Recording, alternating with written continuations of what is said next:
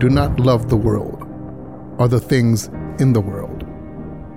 The world is passing away along with its desires.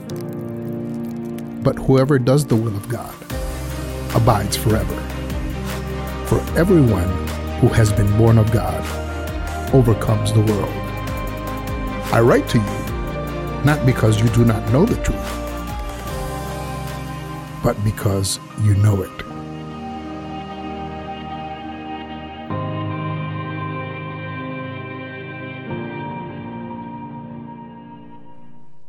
All right, church, hey, go ahead and get out your notes um, that you received on the way in. And if you don't have the physical notes, you can find those digitally on the Coastal app if you have that downloaded on your smart device. Um, and go ahead and get out your Bible, digital or analog, okay? And now, while you're getting out that Bible, digital or analog, do you know how good this book is? Man, do you know how incredible the Bible is? In fact, this book of the, this book called the Bible that we have, it is something that is written for, has been written for so many different years. So many years like this book has existed. In fact, the very first part of our series, we said that our faith in Jesus isn't just based on experience or how you feel, even though there is some of that. In fact, knowing God and following God, there's something supernatural about following Him something supernatural and something so good about following him where it does touch on our emotions and how we feel. But look, we also said our faith in Jesus isn't just a bunch of inputs and outputs, do this and do that, and isn't just a bunch of um, history either, but yet it is some of that as well. In fact, we have a faith that is deeply rooted in history. In fact, oftentimes, um, scientists psychiatrists, even archaeologists are just now starting to prove and to acknowledge what the Bible has already said for so many years. Do you know how good this book is? Do you know how old this book is? In fact, what we're going to be reading today in 1 John was actually written close to 2,000 years ago, right in about the time 90 AD. The book of Genesis that begins the Bible was actually written about 1400 years BC. So even at its newest point, even at its newest point, we're going to be reading today about 90 AD. What we're reading is 2,000 years old. And at some of its oldest points, what, we're, what we've read in the Bible from Genesis is about 3,500 years old. I asked a few students last week, I was meeting with these two students who currently do not know Jesus. Um, they don't, they don't know Jesus, have no idea about the Bible and who God is. And one of the questions I said to them as, I said, as we're going to be meeting, I said, you guys can ask any question you want during this time that we're going to be meeting. And one of the questions that one of these students had who don't know Jesus right now, they simply said, I simply want to know why. Why why does any of this happen? Why does this exist? Like, why, why are we even talking about this Jesus and, the, and this Bible stuff? They just simply wanted to know why. And I said, hey, let me begin with the book that we're going to be reading. And I said to them, if I were to tell you that I was going to gather a collection of books that spanned across 1500 years, if I were to tell you that there is a book that spanned across 1500 years, that had 66 different letters and writings that were all put together, that was written across three different continents Asia, Africa, and Europe, that was written in three different languages Hebrew, Aramaic, and also Greek, and had 40 different authors. If I were to tell you there was a book like that with, that covered 1500 years, all these different authors, across three different continents, three different languages, is there any way that that book, if I brought all of those writings together, is there any way that book would be telling the same story? And these 17 year olds said, no way. There's no chance in the world that could ever happen. I said, that is exactly what the Bible is. 1500 years of human history, 66 different collections of book brought together 40 different authors, three different languages, all telling this one big story about this one God. One book telling this story about this one God.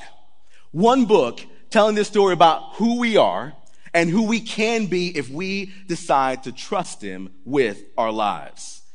Do you know how good this book is? But see, this Bible that we have, not only is it so good, but it's also, it's a very old story that spans so much time, but also it is very new, okay? In Hebrews chapter 4, verse 12, the writer of Hebrews says, For the word of God, it is living and active. It is living and active, which means that it is not dead, it is not outdated, but even right now, today, it is on time for what we need. For the word of God is living and active, sharper than any two edged sword, piercing to of the soul and spirit, of joints and of marrow, and discerning the thoughts and intentions of the heart. In Matthew chapter 24, verse 35, Jesus even said, Look, heaven and earth will pass away, but my words will not pass away. And then in Revelation chapter 21, verse 5, it says that he was seated on the throne, said, Jesus said, Behold, I am making all things new. And also he said, Write this down, for these words are trustworthy and true. The word of God, it is old, but it is also new. Look, we're in week four of this series called So That You May Know. Or maybe this is more like week 3.2 of the series, because we're going to be continuing in chapter 2, looking at this letter that was lit, written to these churches in the first century in the region called Ephesus. Last week we saw John challenge the churches in Ephesus and is challenging us today to not stand with the accuser, but to follow the advocate, to trust in Jesus, Christ Jesus the righteous and to walk in the same way that Jesus walked, step by step, despite the persecution, despite the growing doubt, despite what the world is trying to push into the church to tear down what they believe about Jesus. John, under the inspiration of the Holy Spirit, challenged the church to abide in Christ and to walk in the same way that Jesus walked, step by step. Church, following Jesus isn't something that we should do occasionally. It should be something that is consistent. Will we get it right all the time? Absolutely not. But is there a cumulative effect when we consistently follow Jesus that grows more and more as we surrender more and more to Jesus? Yes. Look, this week we're going to see John challenge the churches to do something old and something new, but also something that is true.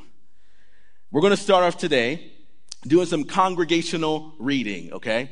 Now, for those of you regular attenders, you know the drill. You're going to see some words up on the screen. They're going to be in all in bold. We're going to read those parts together that you see in bold. The parts not in bold, I'm just going to read. And remember, stay in your lane. Don't try to read my parts, okay? So let's all stand and let's read this incredible passage from the Bible that is something old.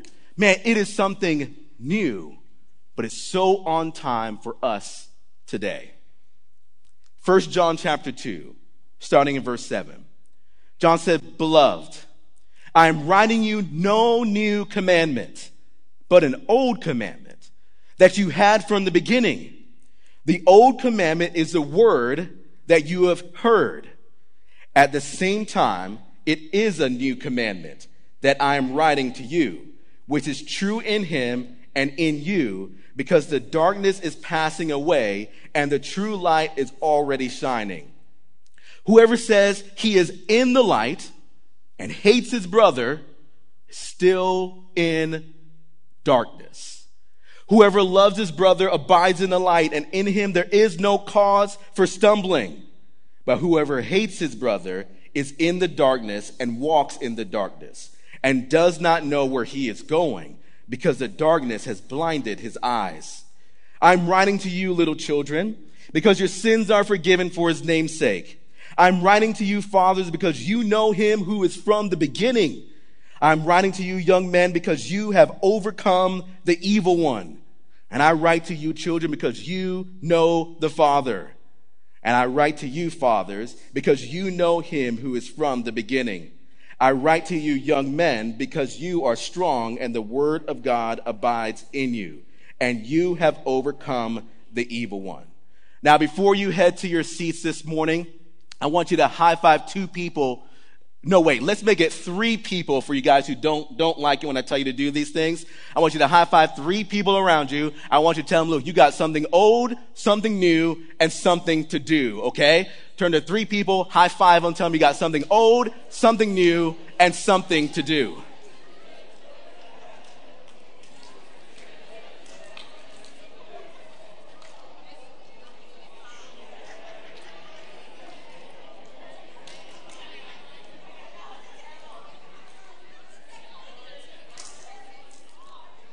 All right, you guys can be seated. It sounds like some of you guys are talking about some other things, okay? So have a seat.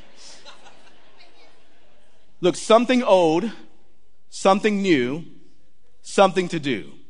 The first thing I want to show you from this passage today is this right here, okay, church? Write this down. Number one. You were loved back then, you are loved right now. John is telling these churches under the inspiration of the Holy Spirit. And I believe the Lord is even telling us today, you were loved back then. And right now, in 2023, you are loved right now. Listen to how he begins this portion of the letter. He says, Beloved, I'm writing you no new commandment. Man, that word beloved there, or beloved, depending on how you pronounce it. That word beloved there simply means to be dearly loved. Look, John doesn't call them what they were, he calls them who they are. John, again, is this elder statesman inside the church, this spiritual father. There's so many inside of these churches. He wants to let them know that they are dearly loved by him. Yes, they are dearly loved by Pastor John, but he's also reminding them and saying to them and say, look, despite the growing persecution, despite the growing doubt in the church, and again, despite all these false teachers trying to push all these things in the church, trying to tear down what you've been taught about Jesus, remember that you are dearly loved, yes, by Him, but remember the incredible love that you've been shown by your Heavenly Father. This is way more than any type of this regular earthly love. This is the love that comes from God Himself. He's saying this is the, this very incredible love is the type of love that you've been shown, but is also the type of love that you now identify with. And he says that they are dearly loved. But then it seems like John almost tries to confuse them a little bit. Listen to how it continues here in verse 7. He says, Beloved, again, you who are dearly loved by me, but also dearly loved by your heavenly Father. He says, Beloved, I'm writing you no new commandment but an old commandment that you had from the beginning. He says, the old commandment is the word that you have heard. But he says, at the same time, it is a new commandment that I'm writing to you, which is true in him, talking about God, but also in you. Look, he says, this new command is an old command. This new command is an old command, but is also a new command. Uh, uh, let, let me try to explain it this way, okay? Has there ever been something that you wanted so badly, and then when you finally got it, you got a little bit bored with it? Look, don't judge me on this, okay? But I went through a season where I always wanted whatever the latest phone was, okay? I even dabbled a little bit in Android phones, but then I stepped out of the darkness and into the light.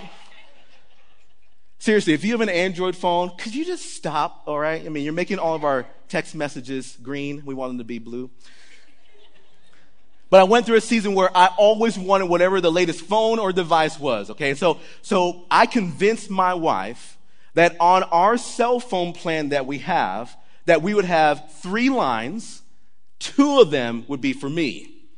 So every single year, I could update to whatever the latest phone was, and I would just switch my number back over to whatever the new phone was. Didn't even use the third line.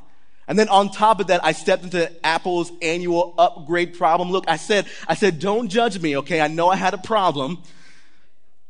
But you know what would happen? Every single year I would upgrade. And then it got to the point where it's like once I finally got that phone, and once I had it for a little bit, I was so excited for the latest iPhone. Once I finally got it, I started to realize, hey, this is just kind of like the old phone. maybe a little bit faster processor, little bit brighter screen, worse battery life.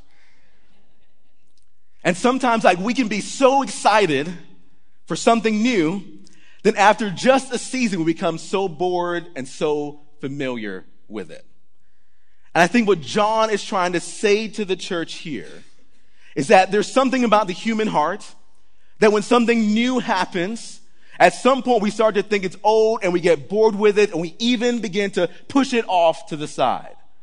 But he's saying like this love that you have been shown by God. This is not one that the follower of Jesus should get bored with or push it off to the side. Look, there's something old about this, but there is still something fresh and brand new about this.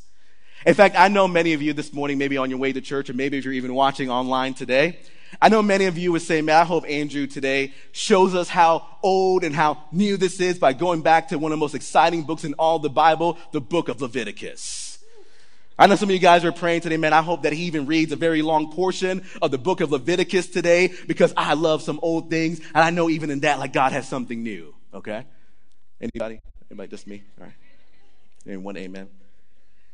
I'm going to read to you a large portion of the book of Leviticus.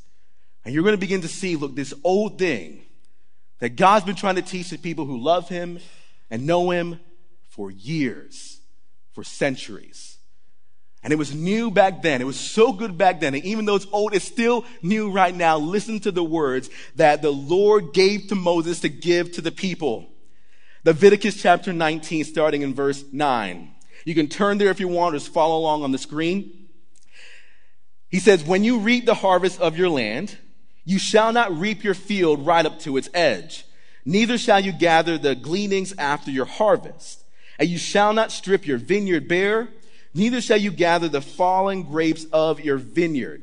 You shall leave them for the poor and for the sojourner. I am the Lord.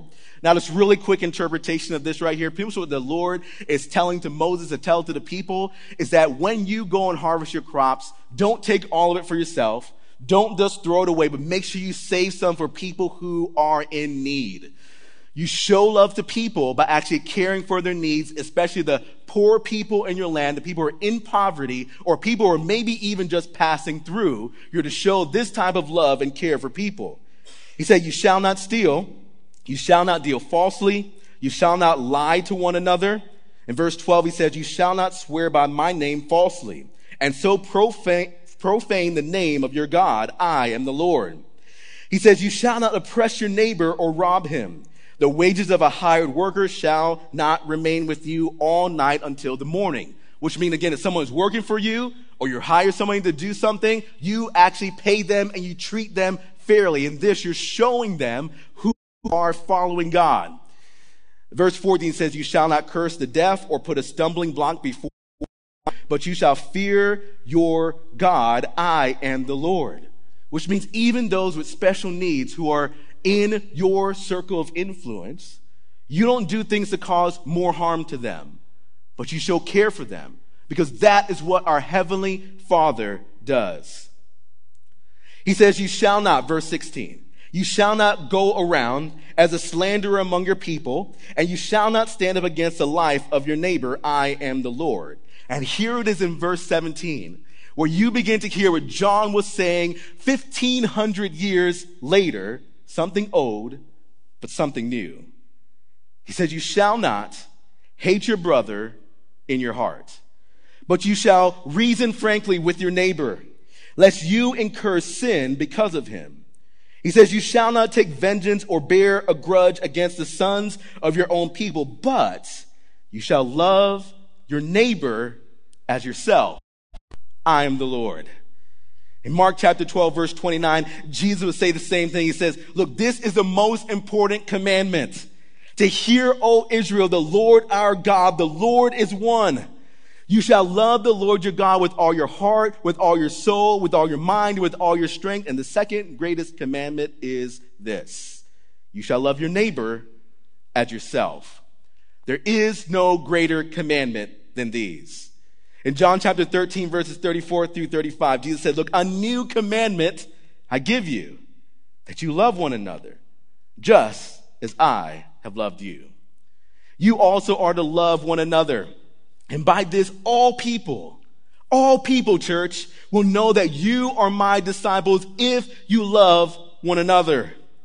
First John chapter 3 verse 1, John writes and he says, see what kind of love the Father has given to us that we should be called the children of God and so we are. Romans chapter 5 verse 8 says, but God shows his love for us that while we were still sinners, Christ died for us. Church, showing this type of love is living out the gospel. That our sins have been atoned for, that Jesus is a propitiation for our sins. It's a reminder that this Jesus who is God came to this earth to pay the price for our sins. He died on the cross and he bodily rose from the dead, conquering sin and death and the grave, providing a way for us, demonstrating, showing his love for us, even while we were still sinners. Come on, do you remember when you were the one? Do you remember when you were the one? When it was God's kindness, his mercy, his forgiveness, that he demonstrated to you that it was his kindness that actually drew you to repentance. Church, you were loved back then, and today, right now, you are dearly, deeply, eternally loved by God. Man, this is that deep love that we have been shown and continue to be shown that we need to show to others. It's this type of love. But listen how John continues in verse 9. He says, Whoever says he is in the light and hates his brother is still in darkness. Again, something old, something new. Whoever loves his brother abides in the light, and in him there is no cause for stumbling. But whoever hates his brother is in the darkness and walks in the darkness and does not know where he is going because the darkness has blinded his eyes. Okay, something old, something new, something to do. Write this down. Number two. Forgive today like you've been forgiven before. Forgive today in this season. In the same way that you've been forgiven, forgive today like you've been forgiven before. You know, it is um, often presumed right here and a lot of commentators have even suggested that the people, these false teachers that were in the church, as they were trying to bring in this false teaching about Jesus, again, trying to tear down what the gospel had built up in this church, the things that they had been taught, that when they were bringing in these false ideologies, what it was actually doing is producing more hatred and more anger inside the church. That's why John had to address this growing hatred that's happening in the church. He's saying, look, don't let these false ideologies, these false teachings that are trying to creep into the church tear down this incredible love that you've been shown and that you need to show to others. So again, church, look, right now, okay, it shows us that hatred towards people is the opposite of what Jesus is and what he calls his followers to be.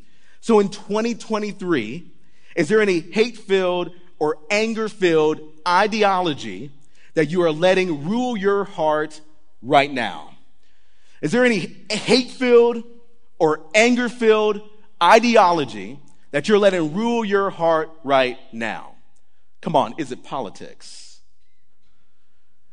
Is there some politicking happening in the world that's causing growing anger and even hate to fill your heart right now. Look, if you're not yet a follower of Jesus, this doesn't apply to you, so you can keep doing what you're doing, okay?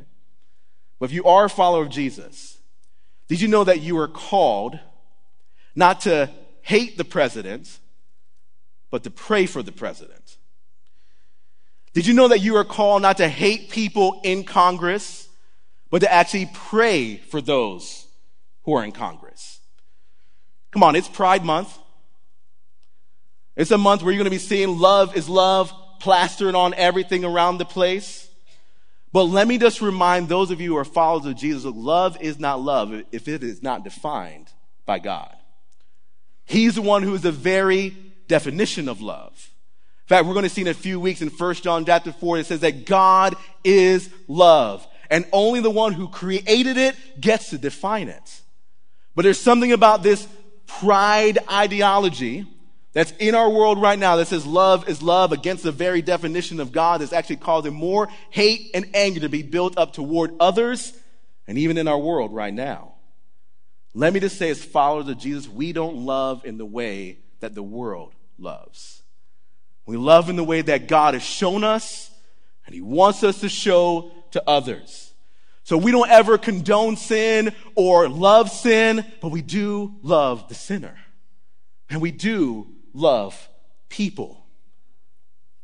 Now, let's make it a little more personal, okay? Is there anyone in your life right now, or anything in your life right now, where there is some growing anger or hatred towards somebody? Look, is your life right now being grown and pushed toward and even filled with anger, anger or hatred toward other people? Because right now, we need to look at what God has taught us to do. Come on, church. Are you examining your life in this season?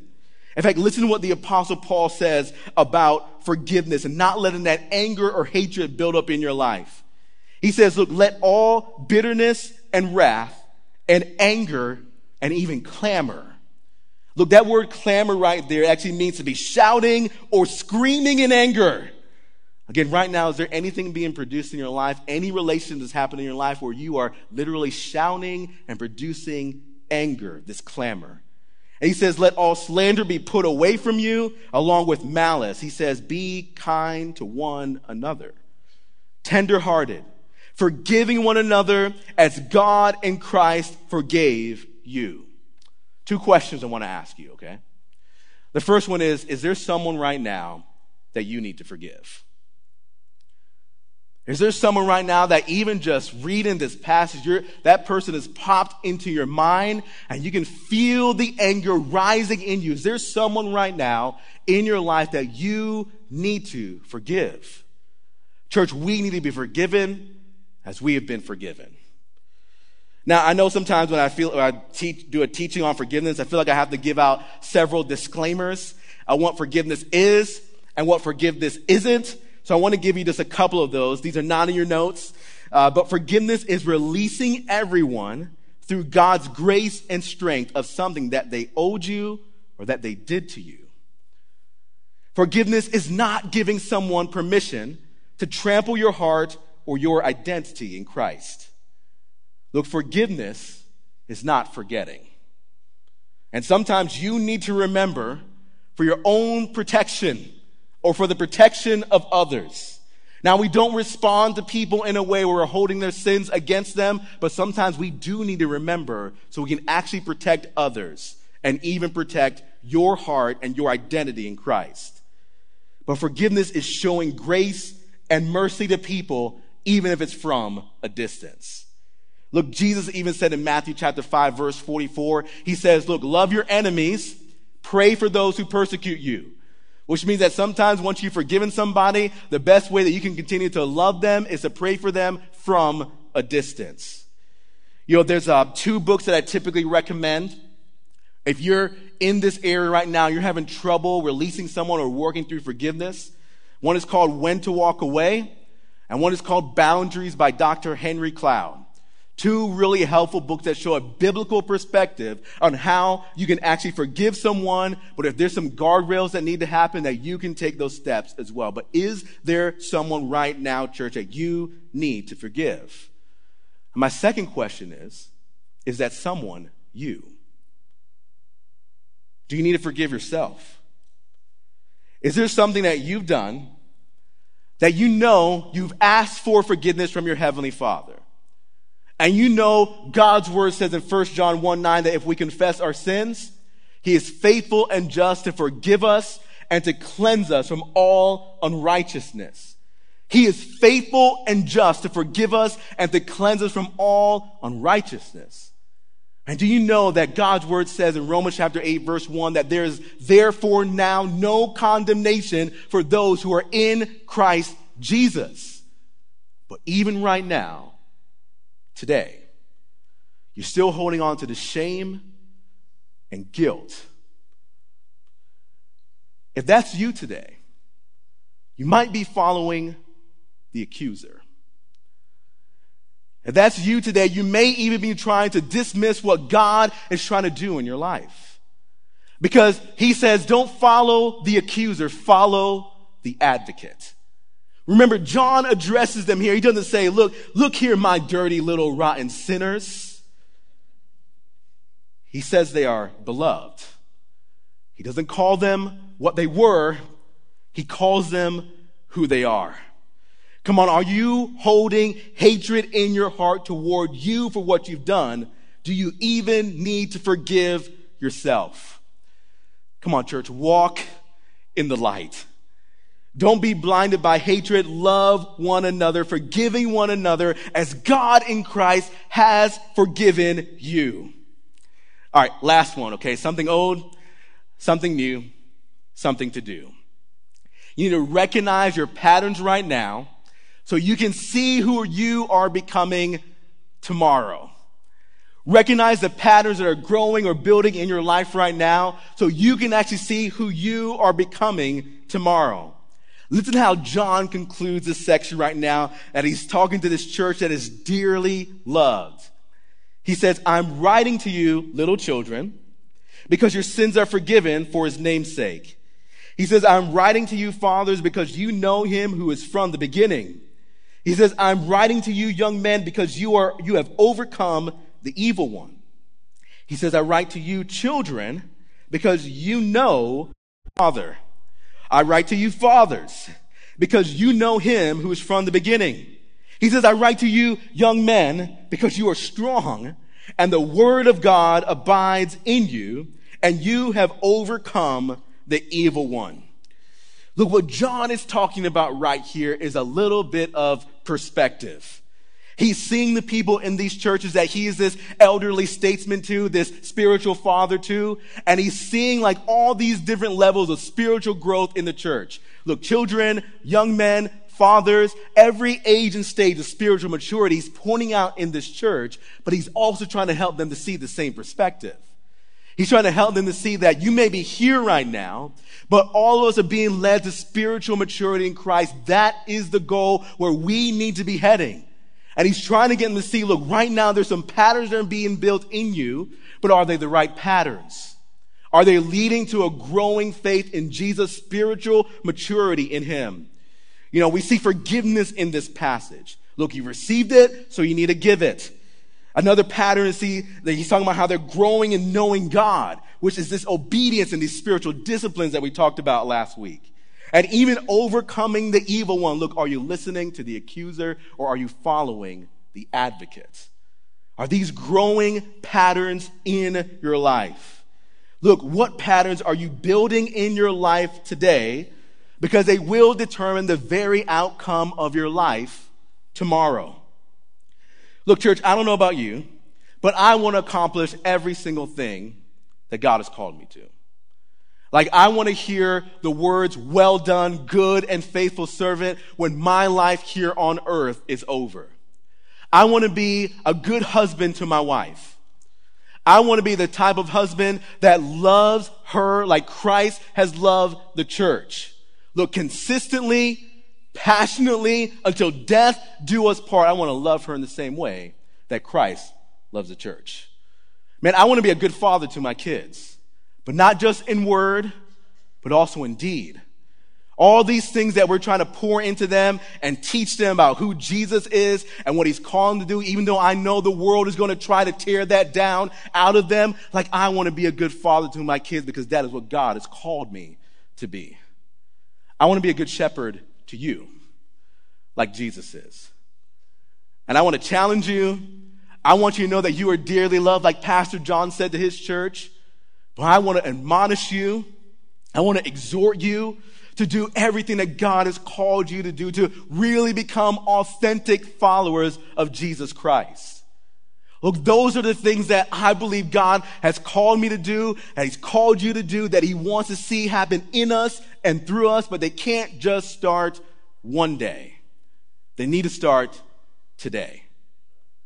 So, what patterns are you building in your life today? Because they're determining the outcome of your life tomorrow.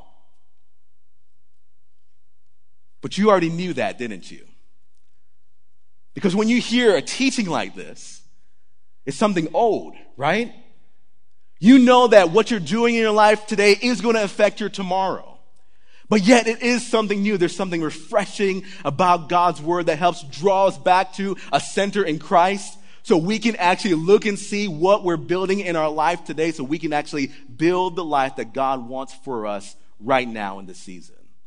So, church, again, I want to challenge you to look at what patterns you're building right now because they are going to determine the very outcome of your life.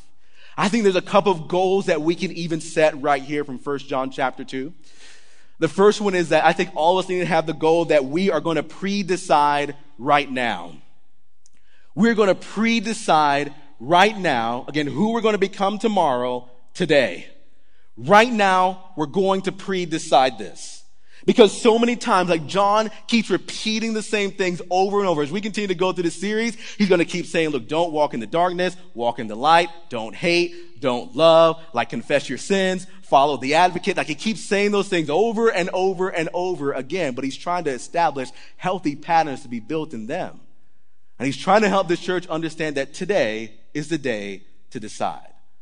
Look, when it comes to temptation, the things that try to draw us away from the Lord, where we're stepping more into the darkness, don't wait until you're so close to the line to decide. A good pastor friend of mine, he said that when it comes to avoiding temptation, like you shouldn't just try to get up as close to the line as possible, but it said you need to pre-decide to be five steps from stupid. Look, church, some of you right now, you haven't pre-decided and you're so close to the line. But you know what's on the other side of that is not what the Lord wants for you. Don't step further into darkness. Walk into the light. Decide right now, even in this moment in this church, that I'm going to pre decide. I'm not going to cross that line. In fact, you know, I'm going to take several steps back. And then that means you need to get some accountability in your life. You need to confess it to someone that you're being tempted in this way. Whatever it is, pre decide that you're not going to step over the line. Come on, college students, high school students. As you get ready to step into your next chapter, that line is going to be all up in your face all the time. What are you going to do? You're going to pre decide right now. And that what, in whatever we do, I'm going to work at it, walk in it as if I was working directly for the Lord rather than for anybody else. You're going to pre-decide right now you're going to walk in the light. Another goal is that we need to seek maturity in faith. Look, that's the goal that John is telling this church. He's telling this church, look, look at who's growing in your church and aim for that. We all need to be moving toward spiritual maturity in Christ. And then the last goal I think we can set from this is that the goal should be authenticity in faith. Again, not perfection, but authenticity. Again, developing this authentic relationship with the Lord, where even when we do take some steps back, man, we continue to take steps forward in loving God, walking in the light, not in darkness. And then as our worship team goes ahead and makes their way back up to the stage, church, I just want to challenge you that you would decide to walk in the light. Look, some of you right now are seeing a growing pattern in your life where maybe there's some shame and guilt ruling in your life. Some of you began to even see patterns in your life where you've tried to fix the brokenness that you've been experiencing over and over and over again. You may not know it, but you've been walking in the darkness. The only way out is to walk in the light that is Christ. Man, today, would you turn from that darkness and turn toward the light? Would you follow Jesus and trust him as the Lord and leader of your life? And for the rest of you who've already trusted in Jesus, look, is there someone that you need to forgive? Is that person you? And are there patterns right now that are growing in your life or being built in your life that you need to take some, take five steps back from stupid and walk toward Jesus? Is there someone that you need to forgive? Is that person you? And then do you need to check the patterns that are growing in your life? Let's pray together. Father God, I thank you, Lord, for your word. And God, I thank you, Lord, that it is on time, even though it's something old. God, even though it's something new, God, thank you that your word is still true. And God, I pray for the people who are sitting in this room, even watching online. God, I pray for those who are in Christ. God, I pray they would know that they are dearly loved, deeply, eternally, forever loved by God. There's nothing that they could do to make you love them any less. God, nothing that they can do to make you love them any more. They are dearly, deeply, eternally loved by you. God, I pray that they would walk in that. God, I pray you will help us, Lord, even though it's something old and something new, to forgive today like we were forgiven before. God, help us to love one another, tender hearted, forgiving others in Christ as we have been forgiven. But God, help us to see, Lord, what are the patterns that are being built in our life today, God. I want to declare on behalf of our church that we do not want to walk in darkness. God, we want to walk in the light.